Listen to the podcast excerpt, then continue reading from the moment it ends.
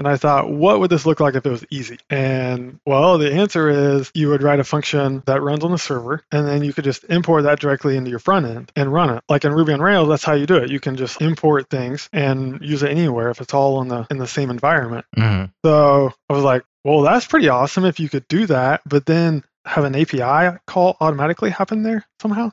And so I was like, how can we do this? Bandwidth for changelog is provided by Fastly. Learn more at fastly.com. We move fast and fix things here at Changelog because of Rollbar. Check them out at rollbar.com. And we're hosted on Linode Cloud servers. Head to linode.com slash changelog. This episode is brought to you by Rollbar. Move fast and fix things. Resolve errors in minutes and deploy with confidence. Head to rollbar.com slash changelog. Request a demo. Get started today. It's loved by developers, trusted by enterprises, and most of all, we use it here at Changelog. Move fast and fix things with Rollbar. Once again, rollbar.com slash changelog.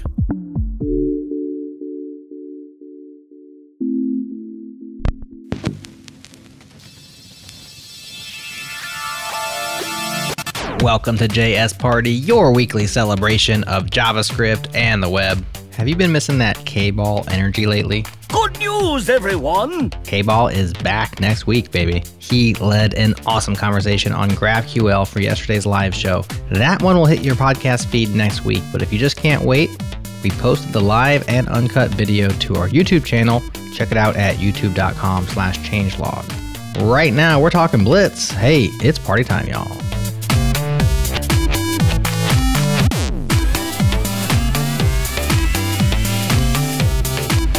Hello and welcome back to JS Party.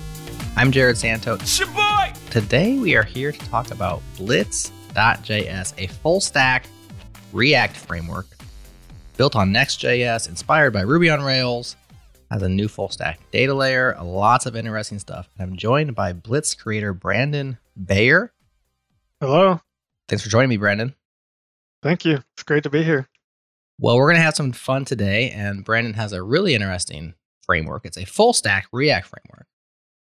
And it has a manifesto. So, whenever you wonder, where do we start with this thing? Well, if the person has taken the time and put the thought in and written a manifesto, you got to start with the manifesto, right?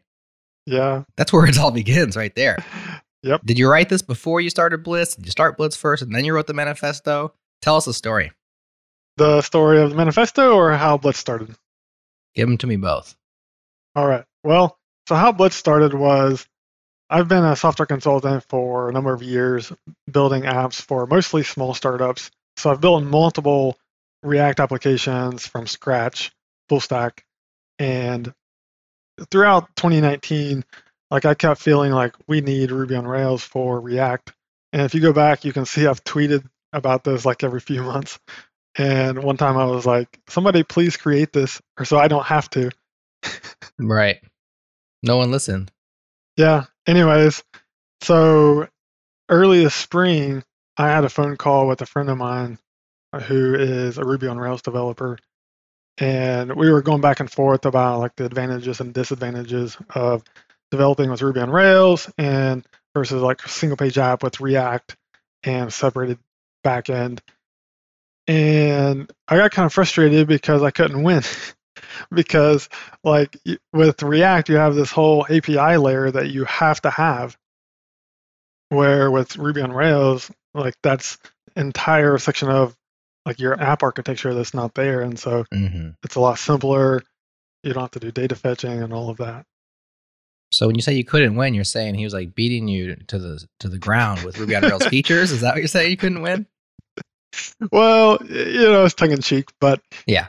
After the call, I was thinking about it, and I was like, you know what? I think we have all the pieces there now to build like a real Ruby on Rails for React, which is Next.js, and they had just come out with the get server side props hook, and so you could just have direct database access Right. but still use Next. And then secondly, Prisma 2, which is a really nice database client. And so those two kind of match together as a really nice combination. Right. And so you thought, here's a good timing, good opportunity. Now, if you go way back in the day, pre React perhaps, when Node first hit the scene, there were Rails clones for Node. Sails was one of them. I remember it because Yeah. it rhymed with Rails. And there were some that were less on the nose.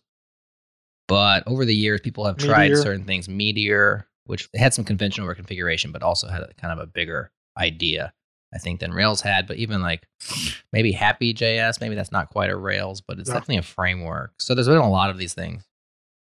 But once React became a thing, you talk about on your manifesto this bundling that Rails did and the unbundling that React did because it is just a single purpose, so to speak, focused library that it doesn't bring a full application to the table. In fact, you kind of cobble that together or you Yeah. You create like a, a chef would put together a, a beautiful meal, right? So you decided to start Blitz to answer the call of a Ruby on Rails inspired thing with React in mind, not just with Node or with JavaScript in mind. Right. Yep. And the manifesto came afterwards. You decided I need to really def- describe what I'm doing here. Yeah, kind of codify like all of the things. Um, yeah, that like I had in my head. So I'm an old man in this scene nowadays. I know I know Ruby on Rails inside out. I've worked with it for many years. I was first inspired by it when DHH wrote his or made his video blog post how to create a blog in like 15 minutes or whatever it was. And there was no YouTube back then. He put it on his own website. It's like I've been around. So like when you say Ruby on Rails inspired for me, I get it. I'm there for it. I'm excited about it. But there's a lot of folks who are like, isn't that the thing we all escaped? Or like they didn't actually experience the transition from maybe a Ruby background or from a Rails thing to JavaScript. Like they started with JavaScript, they started with React, they started with Redux, and they're wondering what does Ruby on Rails ins- inspiration even mean? Can you give that a bit of a detail? Yeah, that's a great question. From what just talking to people, a lot of people have said like I don't know what Rails is, but I've heard a lot of good things about it. So this is interesting. Yeah. So like I think where you get people that haven't uh, done Ruby on Rails is building a full stack application today is too hard. Like they understand that there's too many pieces to figure out to put together. Like how do you do it all right? There's so many different ways to do it. What's the right way? Am I messing something up that I don't even realize? Am I having like security vulnerabilities, etc.? Right.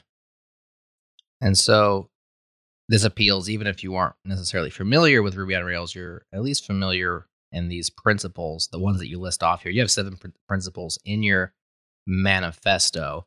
I'm going to list them off and then maybe you can pick off a few that you would like to talk about. Maybe they're highlights or maybe they're ones that are easy to describe to sell folks on what you're up to. So the first one is it's full stack and monolithic. Now we might have to define full stack because now there's full stack front, Jamstack front end, full stack. Um, so maybe we'll have to talk about what that means full stack. I think it means actually fully full stack. Full stack and monolithic is your first principle. API not required is principle two. Convention over configuration, that one lifted directly from Rails, which is awesome. Loose opinions is your fourth principle. Five is easy to start, easy to scale. Six is stability. And seven is community over code. That's a lot. I like that last one quite a bit. Any that you'd like to start off with and say this is what Blitz is all about? Well, API option not required is definitely the biggest piece of Blitz. I think it's also the biggest differentiator from Yeah. other competitors. So somebody in our Slack chat was asking, well, what about Redwood? Because we just had Tom Preston Werner on the show, and Redwood's another full stack front end Jamstack framework, trying to provide some batteries included, a lot like Blitz is. But Redwood, very specifically, is API and front end full separation, right? Correct. With GraphQL in the middle. Yeah, exactly. So that's how a Redwood app would be. And so differentiating very on a, a straight line from that is what Blitz does, which is no API required. Maybe that you can still put it in an API, but it doesn't have to be there. Can you explain that decision and why it's such a big deal? Sure. So the very first prototype I threw together of Blitz, which I touched on earlier, was it was server-side rendered. So it used to get server-side props. First request to next was server rendered, and then subsequent request or page transitions were client side, but next still ran the code on- the server automatically. Hmm. But as we got into like real research and development for Blitz of like what is the best architecture, we're wanting to move away from that so that you could still do client side rendering. and we didn't force you into SSR. And so we are just exploring different ways. And one day I was brainstorming and I was thinking, like, you know, how can we do this? And I thought, what would this look like if it was easy? And well, the answer is you would write a function that runs on the server, and then you could just import that directly into your front end and run it. Like in Ruby on Rails, that's how you do it. You can just like import things and use it anywhere if it's all in the in the same environment. hmm So I was like, well, that's pretty awesome if you could do that, but then like have an API call automatically happen there somehow. And so I was like, how can we do this? Yeah, somewhere in between, you have to have the server talk to the client, right? And vice Right. versa. And since the API is not required, I assume that you're writing it on our behalf or you're auto generating some sort of. Yep. Yep. So what we do at build time is we swap out that direct function import with an API call. And so when you're developing your app, you don't have to think about that because it happens at build time for you. And Mhm. so you get like static uh, TypeScript, like an auto completion and everything without like your front end is statically typed all the way from your database, Okay.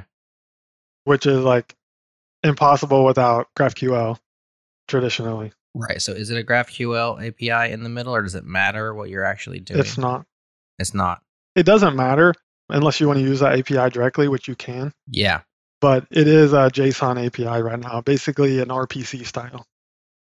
So it's an RPC, remote procedure call style JSON API that you guys auto generate and can be invisible to the end developer unless they need to peek under the covers and access it directly or invariably as you build more complex applications, you know, all the law of leaky abstractions comes into play.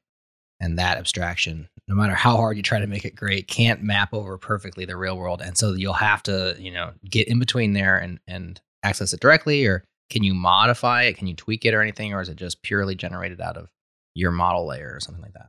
Most of it is purely generated, but we have so there's multiple things you can do. We have HTTP middleware that runs on the server that can intercept that call.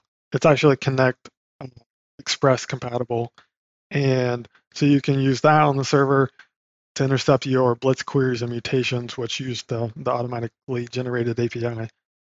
And then if you need something else, you can do a custom API route, which is like the same as with Next, where you have your own endpoint, direct access to the node request response objects, and you can do anything you want. Mm. And so you can still use that, you know, like normal. Can you give a concrete example of something that you, a function you would write on server side, import client side, and execute? That's a common thing, or that you know lots of apps are going to do, so people can say, "Oh, that's what he's talking about," versus trying to conceptualize Sure. it. So uh, let's say you have a user model in your database, and so you need to do CRUD operations on that create, read, update, delete. And so for each one of those, you're going to have a get user query, a get users query, and then corresponding mutations for create, update, and delete. So in the get user function, you'll directly access your database. Like by default, it's Prisma 2 as your client. And so you're going to access the database. You're going to do anything you need to do on the server, whether it's talking to the third party APIs, doing some type of processing, triggering events. So this is kind of like a Rails controller. Gotcha. And then you import that function into your client code, into your React components, and you pass it into the use query hook that Blitz provides. That's built on React Query, which we can talk about that. But that query hook will automatically do the data fetching for you. It will do automatic caching. It'll do cache invalidation. It'll do revalidation if you come back to the window, and it'll it'll make sure it's up to date. You can do polling and like all of those sort of advanced features. Mm. And then secondly, for the mutations, which is even a little bit more simple, is you don't have a use mutation hook. So the mutation you import into your React component, and then like in your form on submit handler, Mhm. you call await create user, pass in the data, and that's just like a direct function import in your code, but at build time, that's swapped out with the API call. Very cool. So these auto-generated API calls that happen at build time, what can happen in, with auto-generated code, trust me, I've done it before, is that you have a hard time optimizing for the things that you need and for fetching too much information and like joining across tables that maybe you had no idea you were joining across. These are some of the reasons why GraphQL is a thing, right? Like only give me the data I need, not as much side loading, et cetera, et cetera. How optimal are those API calls and are they editable by the person that says, you know what, actually, I know more about this than Blitz does in this particular context because it's contextual? Sure. Can I edit those or are they just, am I stuck with what you give me? How does that work? The beauty is that you, as the developer, have full control over everything that goes over the wire because exactly what's returned from your uh, function on the server is exactly what's sent over the wire to the front end. So it's my fault. Yeah, we're not adding any like extra stuff on there. Like it's just a simple connection between the function call on the server and the client. And you're just sending objects. You're not having to serialize them or anything like that. We are serializing it, and one thing we're doing now is is uh, adding like full serialization to support date objects, regex, and sets and maps. So when I say you, I, I meant the developer. But Blitz does the serialization. The developer doesn't have to Yes. serialize, or they do. Correct. Correct. Okay. The we's, the you's, the pronouns are, are difficult here. Blitz does that for you. Blitz does it for you. That's great. One of the things I always feel like is just drudgery in most application development is let me go ahead and just like marshalling and unmarshaling data. You know, like let me serialize this, let me JSON.parse it over here. Yeah. I don't need these fields. I need that one to be a function, et cetera, et cetera. It's nice if you can just pass objects around and not have to worry about any of that stuff. Yeah. exactly. So on like overfetching, like with GraphQL, you can specify which fields you want to return. Um, so we don't have anything like baked in for that, but Prisma Client has ability to select only certain fields, and so you can accept that parameter um, as an argument to your query, and you can pass that to Prisma Client, and then you can only get like whatever you want from the client. You could specify like, hey, I want this specific call to get user to include like some child, some relationship entities.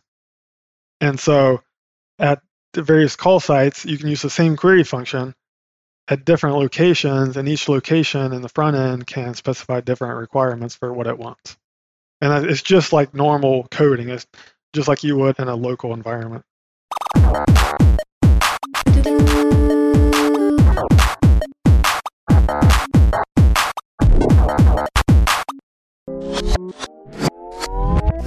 Linode is our cloud server of choice. Grab the Nanode plan for just $5 a month, just 5 bucks. That gets you a gig of RAM, a blazing fast 25 gig SSD, and 1 terabyte of transfer. Let's be honest, you can go a long ways on that 5 bucks. When you do need to scale up, their prices are predictable, so you can put your calculator down. You won't need it. We've been running changelog.com on Linode for years, and we've always impressed by their award-winning support team. Check them out at linode.com slash changelog. Once again, that's linode.com slash changelog.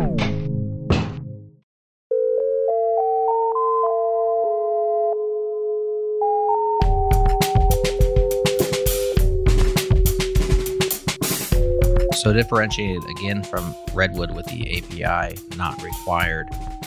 When I spoke with Tom about Redwood, I was arguing for the simplicity of the design that you're espousing for Blitz.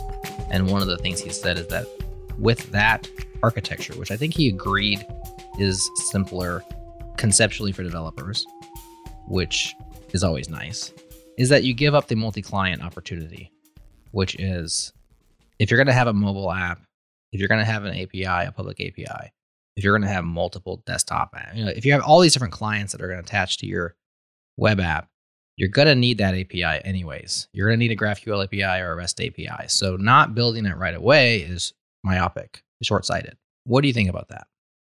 Well, so number one, you can use the generated APIs from anywhere. So it's it's just a standard API endpoint that you can add token authentication to and you can use. So it doesn't automatically nullify like multi-client situations.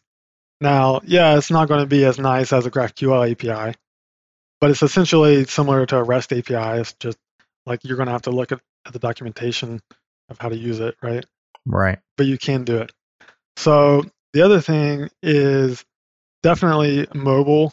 Uh, using the API from mobile apps is important. Yeah. And we are planning on adding like first class support for React Native. Not sure quite how we're going to do it yet, Mm. um, but the dream and like what we're going to working towards is have a mobile app in the same repo, and so you can share components if you want to, or, or at least business logic code, and then you could import those same queries and mutations into your React Native code, and then we could Mm. like swap that out with the, a generated client. That would be super cool. Does that sound like it's a long ways away, long ways down the road, or are you working on it actively? and not working on it actively. There's there's more important things we're working on right now, like authentication. But that's like the dream experience. If we can't get that to happen, then we'll still like have a way to easily generate an API client Mm. that you can import.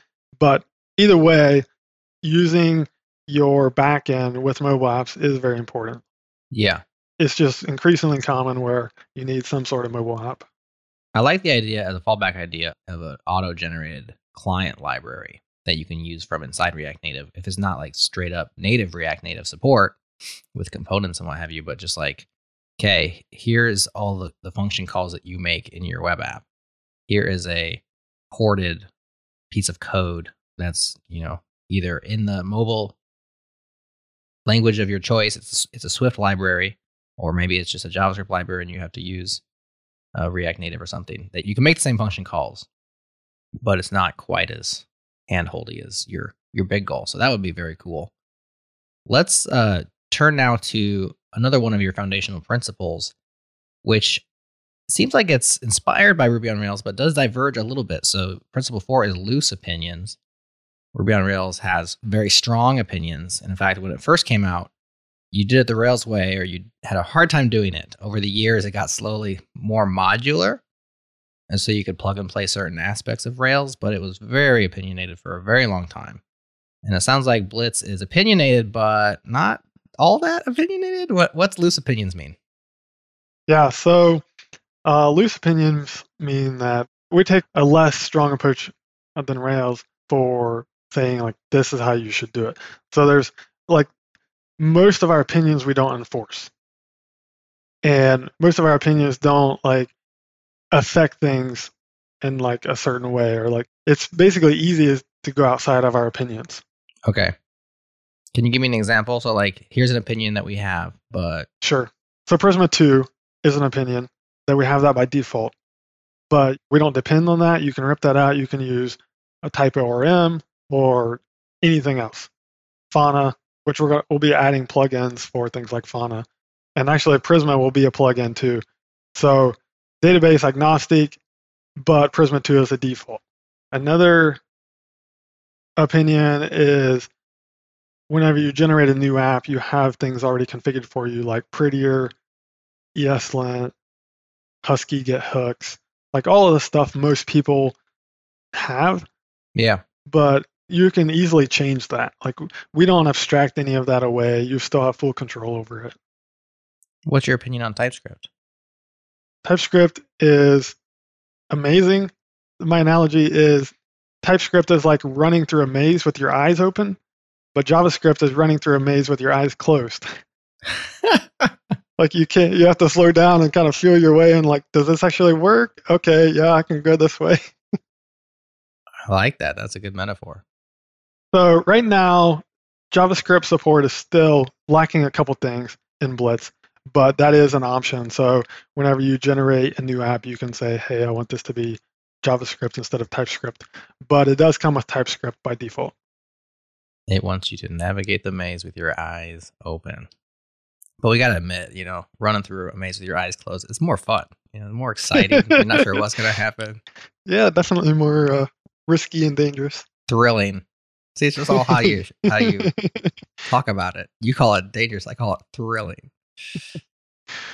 Stability is another one. This sounds like this is something that no one's going to disagree with. Everybody wants, uh, especially in a framework, even more so than a library, is stability because whenever you build on top of something versus integrating something, you want that thing that you're on top of to be stable. Because if you build your house on a shaky foundation, it's not really a house after a little while, or you spend all your time and money maintaining that foundation. So, stability is an important key and part of your manifesto. And it sounds like you're taking cues from Ember, which to me is a great idea. Yeah, I think Ember is doing a fantastic job. I was in the Ember community just very briefly a long time ago, um, but I really like their release cycle where they have multiple uh, release channels with like long-term support, stable, beta, and they have things like the next stable release has to be in beta for six weeks. I think is their their stable release cycle. So it has to be in beta for that long before it can be actually released as stable. And so it gives you this time to prove out any bugs. And so also the pr- release cycle is very predictable. Like you know, every six weeks there's going to be a stable version. Right. So is that aspirational? Are you actually executing on that today? I know somewhat early days. Yeah, right now still alpha, so we're like 0.15, I think, on the version. So right now we're just fast and loose at your own risk. Uh, keep, you know, keep an eye on the release notes. Uh, But Yeah. once we hit 1.0, then we'll institute that some predictable release cycle. Now we're not set on like exactly like Ember does with six weeks. We're open to feedback. We want people's opinion on like what would be good for Blitz. The last one I want to make sure that we mention is your community over code foundational principle. You keep talking about we. I assume there's more people than just yourself, but it is early days. So these projects usually start off with a small community. Talk to me about your community's aspirations and even uh, realistically what it looks like today, who's working on it, etc. Sure. So back when I threw together that first prototype, it was just me. I put out a tweet and said, "Hey, I'm building Ruby on Rails," and a bunch of people were excited. Tweet kind of went viral, and so I got about 30 people interested in helping, and fair number of those are still involved today in some fashion. And Rudi is one of the, the other core team members now, and he was came in uh, at the beginning, and he's like the genius behind the whole compilation step and all of like it's like fancy stuff that's like kind of how he does that. We actually compile Blitz code into Next.js code. I was going to ask you about the compile step, but I got, I got the wrong person, maybe. uh, so there's three of us core team. The other one is Dylan. They've been working heavily on the graphical user interface. So this is like you can do everything from a web interface instead of a terminal for like running commands, etc. Hmm, that's neat. And beyond that, we're up to about 75 total contributors now. And, you know, people come and go as open source, right? Yeah. But there's probably, let's say, roughly 10 people that are like fairly active. It's kind of hard to get a, a good estimate on it sure. but there's always always uh, PRs and things going on. And one thing that's really crazy is anytime you put up a, a good first issue, like something that's pretty easy, yeah. uh, a lot of times it's fixed within an hour. well, that's nice. So we really appreciate our contributors. Start putting that in your harder ones. See if you can hack in a This one's really easy, I swear. That's pretty cool. So is anybody using it in production? You know, I know it's an alpha, but like, are people building websites with this? Is it still like yeah, a toy project? Yeah, they are.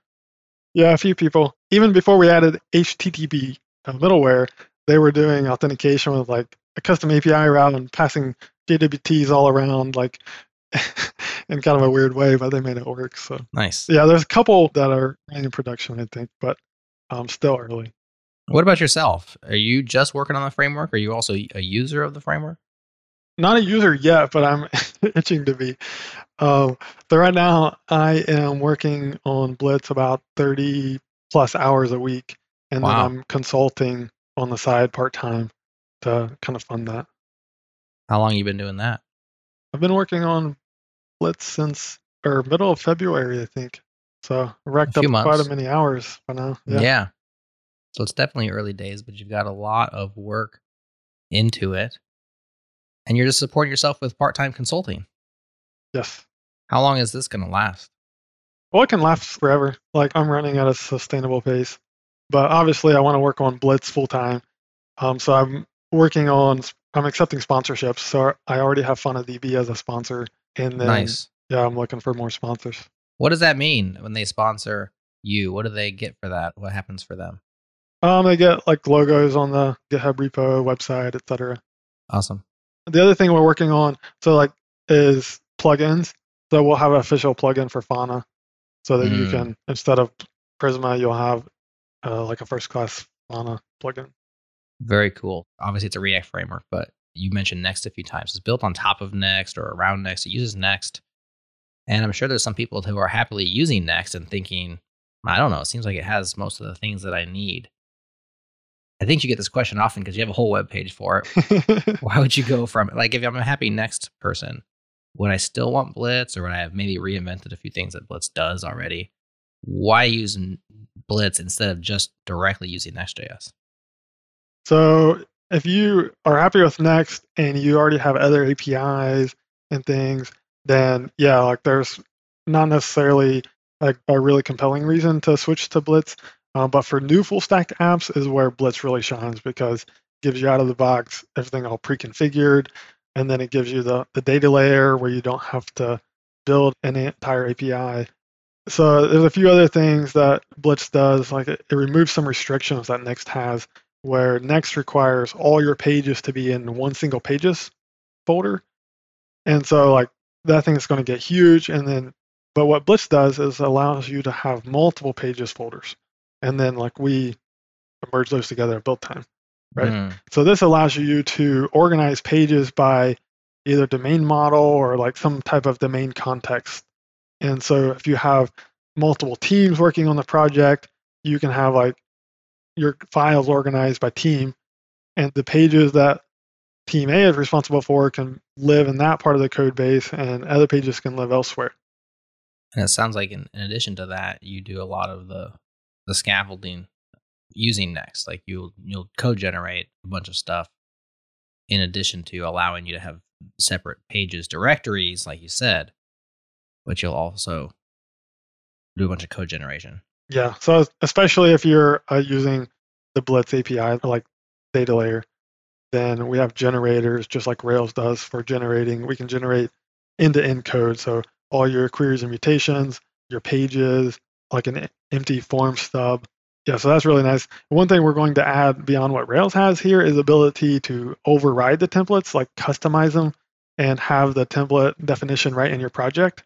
And so you can customize that to fit like how you're building your app.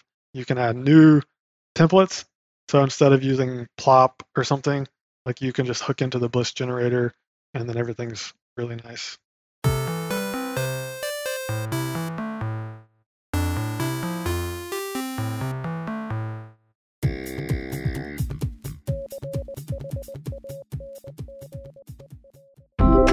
Changelog News is the best way to keep up with the ever changing world of software.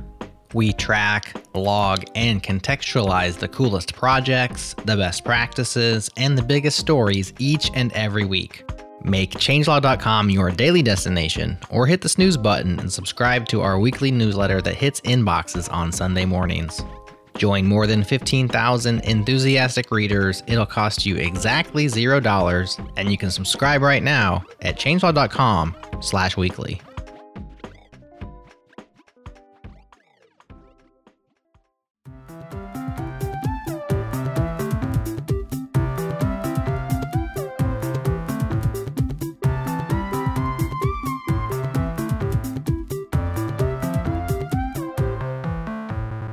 let's talk about that compilation step. Does Blitz compile itself away a lot like a Svelte would? Is it nearly, or is there a runtime API with Blitz? So basically compiles itself away. Yes. So what's left is a Next.js code base. Right. And it's actually the same .next folder. So what's in there is Next pages and Next API routes. And then it has some library code from Blitz that like will handle the request at the API route. And then it has some client code that will like receive that request and you know deserialize it, etc. Very cool. So it really is like a meta framework on top of Next that manipulates Next and does things and generates some code, that data API layer in the middle. injects it into a next app, and that's what it produces. Yeah. Pretty cool. For deployment, you can deploy it serverless, just like Next, run it on Vercel um, or AWS, or you can deploy it as a server to DigitalOcean or Heroku and run blitz start dash dash production, and then it's a long running process. So you get the choice of whether you want it to be serverless or not, which is one thing I like love about it versus Ruby on Rails, where like you're stuck with a server. Yeah. Why would you pick a server if you can go serverless? Right now, uh, there's still a bunch of issues with serverless, like how to do queuing and background processing Mm-hmm. is like really hard and complicated to do it with Vercel. There's like only like one or two providers like Cloud AMQP, which runs its RabbitMQ, and they allow you to use or to post messages to a web endpoint, which can be Vercel. But you can't use any of the AWS stuff because it has to be inside the Lambda ecosystem. Right. So we have people running on uh, like render now. So they have running Redis, I think, and Sidekiq alongside a long running Blitz app. And so they have their background processing there. Gotcha. The other thing is cold start issues and database connection pooling. Well, tell me more. So, uh, like Postgres database, let's say you have like 20 connections. Yeah. And so to run serverless, you have to have a connection pool in front of that, like PG Bouncer or um, AWS's thing, which is um, RDS proxy, I think. But that can only work inside AWS VPC, virtual private network thing. So you Mhm. can't use that with Vercel. So right now, like one of the only options is manage Postgres on DigitalOcean, which does have PG Bouncer built in, and so it's easy to turn on. But it's still like another thing to to like think about. So if you spun up your server side Blitz app instead as a long running process, that would do the connection pooling for you. Yeah. Prisma will, will do that or whatever your database client is. Right. Sounds like serverless is still a lot of work, even though it's not supposed to be. Yeah, especially for a full stack app. I think there's definitely a like huge opportunity right now for building a platform for serverless full stack. Vercel has recently pivoted to front end. Like that's their thing now. They are the platform for front end. It's no longer full stack. And so now there's something like Vercel for full stack that has actually first class database integration, queuing, background processing, all of that. So that's like that's potentially something that I would pursue at some point for funding, Yeah. like funding myself to work on Blitz full time is having a platform that would allow like make it super easy to deploy Blitz. Right. So that leads me into my next line of questioning, which is a lot about your plans because it's pretty early days, February start. We're in the end of June here, early July as this ships out. So what is that? Four months, five months of effort. And you have a lot to show for it. Like you said, you've been putting 30 hours a weekend pretty much nonstop. So that's going to produce a, a whole bunch of stuff. And it's not just yourself. But you have a lot of coming soon ideas that seem really cool. You have installer recipes. You've got some built in authentication you're working on. You're going to build a platform to take over the world. Just kidding on that last one. But how do you prioritize? How do you think about what's next? Is it obvious like there are big gaps that Blitz is missing that you're just pounding out? Or does it take more thought? And what order of operations are these things coming in? It's pretty obvious right now. The, missing piece is authentication. That's what everybody's asking about. We're going to get that shipped, and it's built-in authentication. It's really secure and it's easy to use, so it's going to be so nice. It basically you can think of it as Devise, which is for Rails, but it'll be kind of built into the Blitz. Yeah, that'll be great. If there's one thing that every single web app pretty much does, it's authenticate users, right? Yeah, exactly. So you're working on that one actively. Yeah. And you had these plugins idea. Yeah, so plugins are going to be a little bit uh, later, but the next one up after authentication is the recipes. And because we're going to use recipes to install some of the authentication code. So tell us what recipes are exactly. So recipes come from Gatsby. Gatsby recipes is a, a thing they've announced relatively recent. It's in alpha, I think. hmm And essentially, a recipe is an MDX file that defines certain operations in your code base. It can add dependencies to your project, it can add files to your project, it can update files in your project. And so, a recipe is a way to describe like some type of modification. So, you can, for example, you can install a third party library. Mm. So you could run blitz install styled components, and that would install styled components. It would add the necessary code in the Next.js like root app component to so that SSR would work and all of that stuff. And so it's one command to like to do multiple things. So if you're familiar with Next.js, all of their example apps, they have like I don't know, maybe hundreds of example apps in the repo of how to do these type of integrations. hmm So we can basically take every one of those, turn it into a recipe, and you never have to go hunt in the right repo, copy and paste. You just run a command, and there you go. What's an MDX file look like? MDX is a markdown file that allows you to have React components in it. So, for example, one of the React components would be add dependencies. And then a prop to that would be an array of dependencies that you want to add. So, like styled components. So you use a React component to instruct Blitz to add dependencies to your Blitz application. Yeah. So Blitz will provide you, and Gatsby does the same thing. They provide you a set of components of all the operations that you can do. And then as a MDX auth, as an author of this recipe, then you can compose those together however you want. Um, and you can actually compose other recipes. So recipes can compose recipes. And so you could like construct this uh, kind of like a personal boilerplate Yeah. right? So like Blitz install my awesome boilerplate would install 20 dependencies that you want for every project. Right. I, I totally understand the the purpose. I maybe have to go look at some MDX files to grok it because I just wonder why are these React components like you're you're imperatively it's a script, right? It's like an install it's a setup script, Yeah, yeah. Yeah. But you're using React components to install dependencies. It just seems like it's React components all the way down. Yeah. So Gatsby is the brains behind this. Okay. We wanted the concept of this installer idea, and then we realized they were doing the same thing. And so we're joining forces with them. We've been talking with them about, like, so we're going to be sharing code. But they have a custom React renderer that parses the MDX file. And so what it allows you to do is things like have a recipe that's added to your project. And then later, if the recipe updates, the actual like recipe runtime code can detect the changes between the version of the recipe and make updates accordingly. It's like virtual DOM diffing, but there's no DOM. Yeah. Yeah. Sounds like uh, Jekyll and Hyde kind of stuff. I'm gonna have to go look at some of this code. And then the other way is just like it's composable. Just like you compose React components, you can compose all these different things together.